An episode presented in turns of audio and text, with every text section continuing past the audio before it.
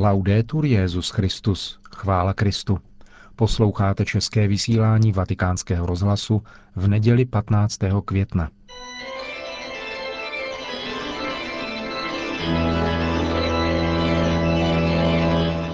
Církev a svět, náš nedělní komentář, připravil a hovoří Stanislav Balík.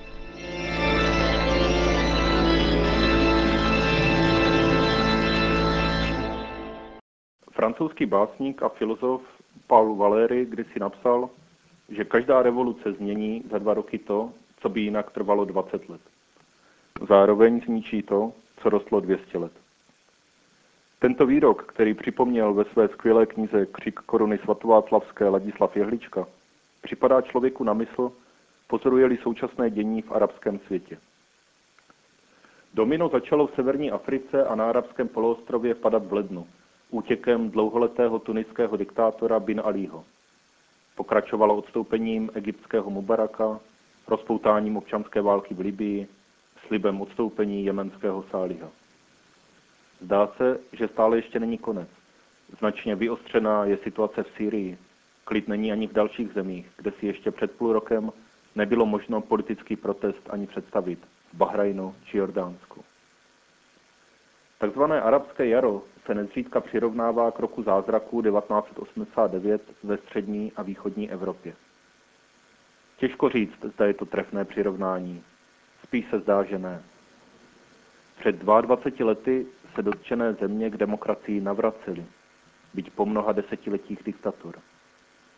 Ne náhodou si lze také všimnout, že přechod k demokracii nebyl tehdy úspěšný u těch zemí, které nemohly navazovat na žádnou demokratickou tradici své historie. Dnešní země, jež nově stojí na začátku strastiplného putování k demokracii, se ve své tradici nemohou vztahovat k ničemu demokratickému. Na místě je připomenout jedno politologické zjištění. Zdaleka ne každý zahájený přechod k demokracii končí demokracií. Podle jednoho výpočtu dokonce jenom 28% těchto přechodů skončilo úspěchem v podobě demokracie. Opačně viděno to tedy znamená, že téměř tři čtvrtiny pokusů bývá neúspěšných. Arabské jaro mnohem spíš může být obdobou evropského jara národů, revolucí roku 1848. Ty tehdy přinesly především probuzení jednotlivých evropských nacionalismů a znamenali klopotný začátek cesty k demokracii, ne začátek demokracie jako takové. K té se to ještě něco natrvalo. Nejprve musela pěkně z dola vyrůst občanská společnost v podobě hasičských, kulturních a sportovních spolků. Spolu s tím se postupně rozšiřovala garance lidských a občanských svobod a práv. Teprve poté začaly být různé skupiny lidí zahrnovány do politického procesu. Ve světě po skončení studené války to ale vidíme zcela naopak. Demokracie, jakožto synonymum pro pouhé všeobecné volby, se dostala do božské pozice, o níž se nepochybuje, a která se ordinuje jakožto univerzální lék jakékoliv společnosti, bez ohledu na její charakteristiky a nemoci. Viděli jsme to v Afghánistánu, Iráku a teď se to má aplikovat v Egyptě a dalších zemích. Občanská společnost neexistuje. Občanská a lidská práva stát negarantuje ani nevymáhá, ale hlavně, když se volí. Nejlépe co nejčastěji. Egypt si jen letos projde třemi hlasováními. Jaké vítězné politické síly asi tak mohou vzejít z hlasování společnosti, jejíž významná část žije v nepředstavitelné chudobě a je negramotná. Velká obava spojená s arabskými svobodnými volbami předpokládá vítězství radikálních islamistických sil.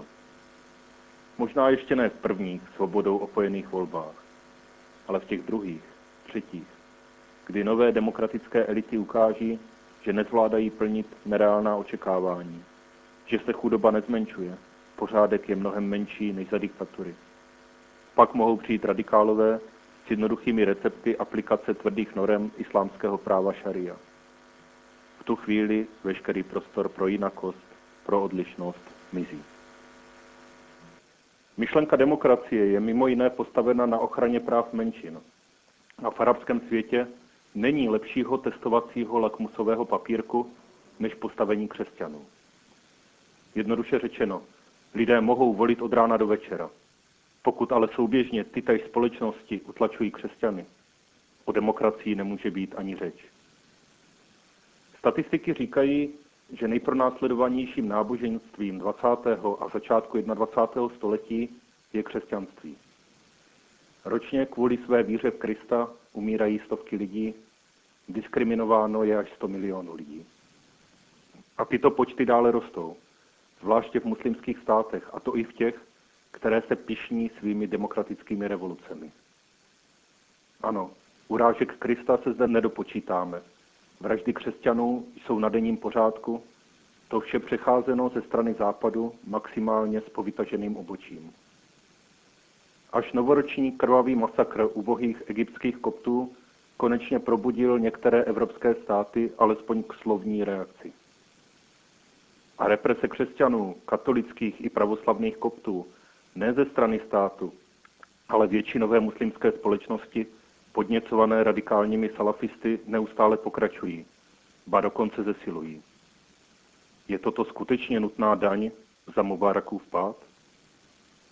Právě na vztahu ke křesťanství lze doložit skutečnou politickou a společenskou svobodu a toleranci daného státu. Tam, kde mohou křesťanské církve svobodně žít a dýchat, je obvykle svobodná celá společnost. A naopak. Potvrzuje se tak, že zdánlivě moderní koncept lidské svobody a důstojnosti lidské osoby vzešel právě z křesťanství. Tomu, kdo chce znesvobodnit společnost, křesťanství a křesťané překáží. Přesto, nebo právě proto, je provokativní věta, že bez křesťanství není skutečné svobody. A tak si můžeme v dalších měsících všímat, co se v arabských zemích děje.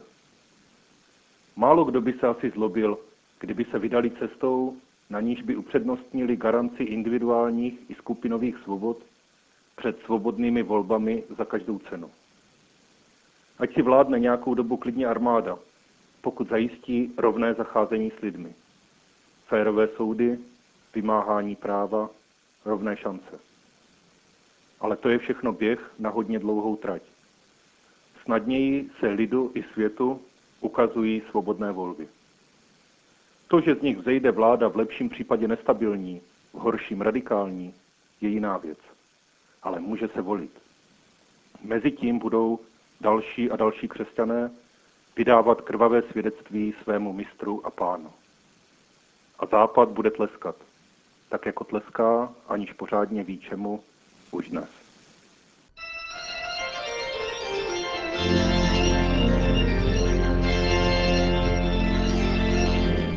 Slyšeli jste náš nedělní komentář Církev a svět, který připravil Stanislav Balík.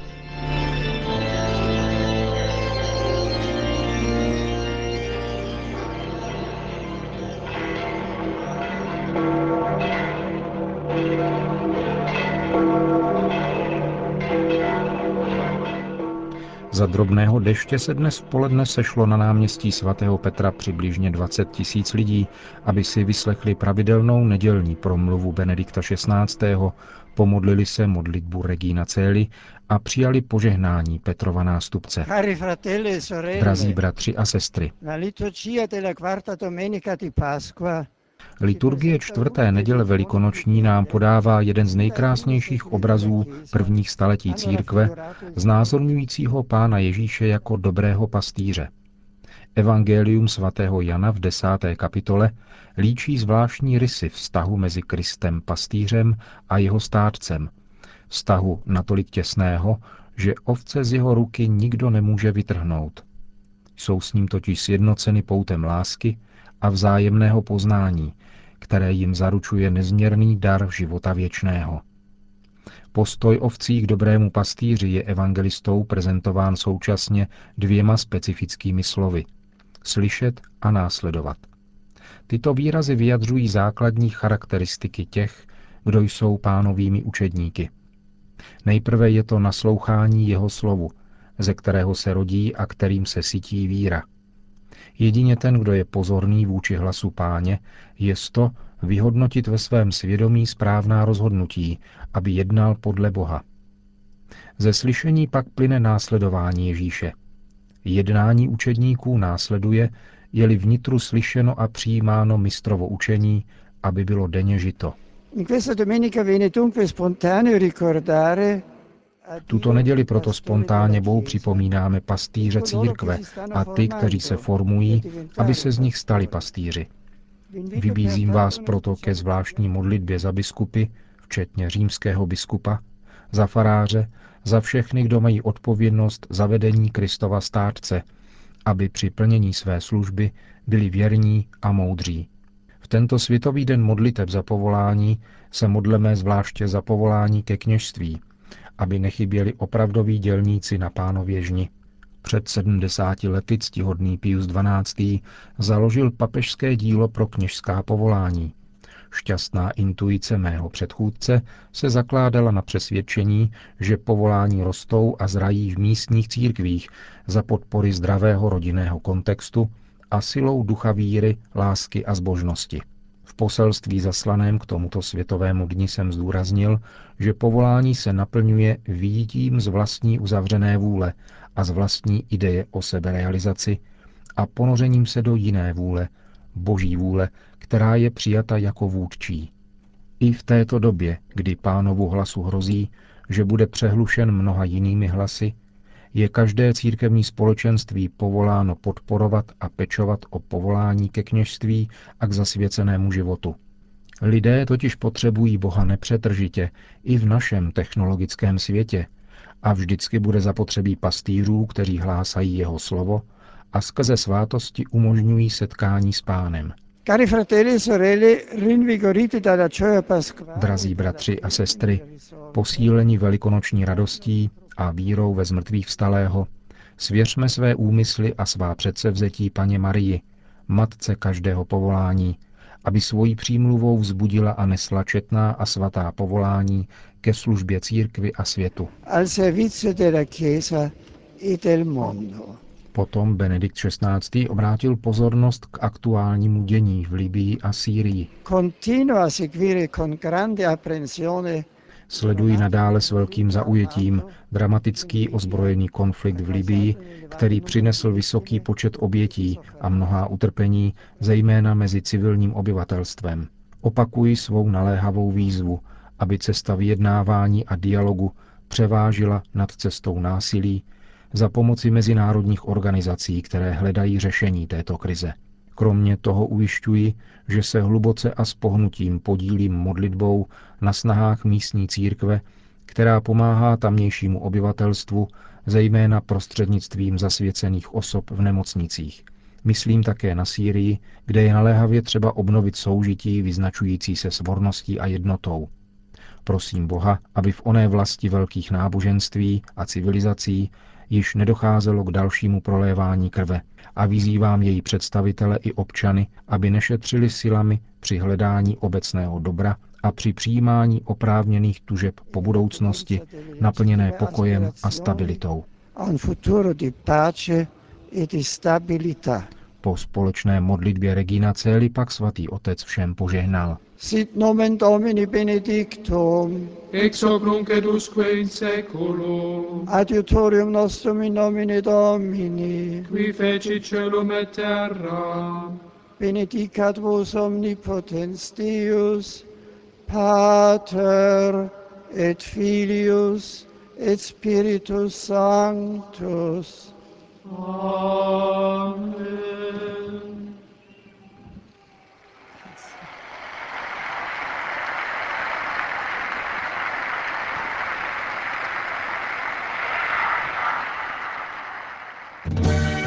Končíme české vysílání vatikánského rozhlasu. Chvála Kristu, laudetur Jezus Christus.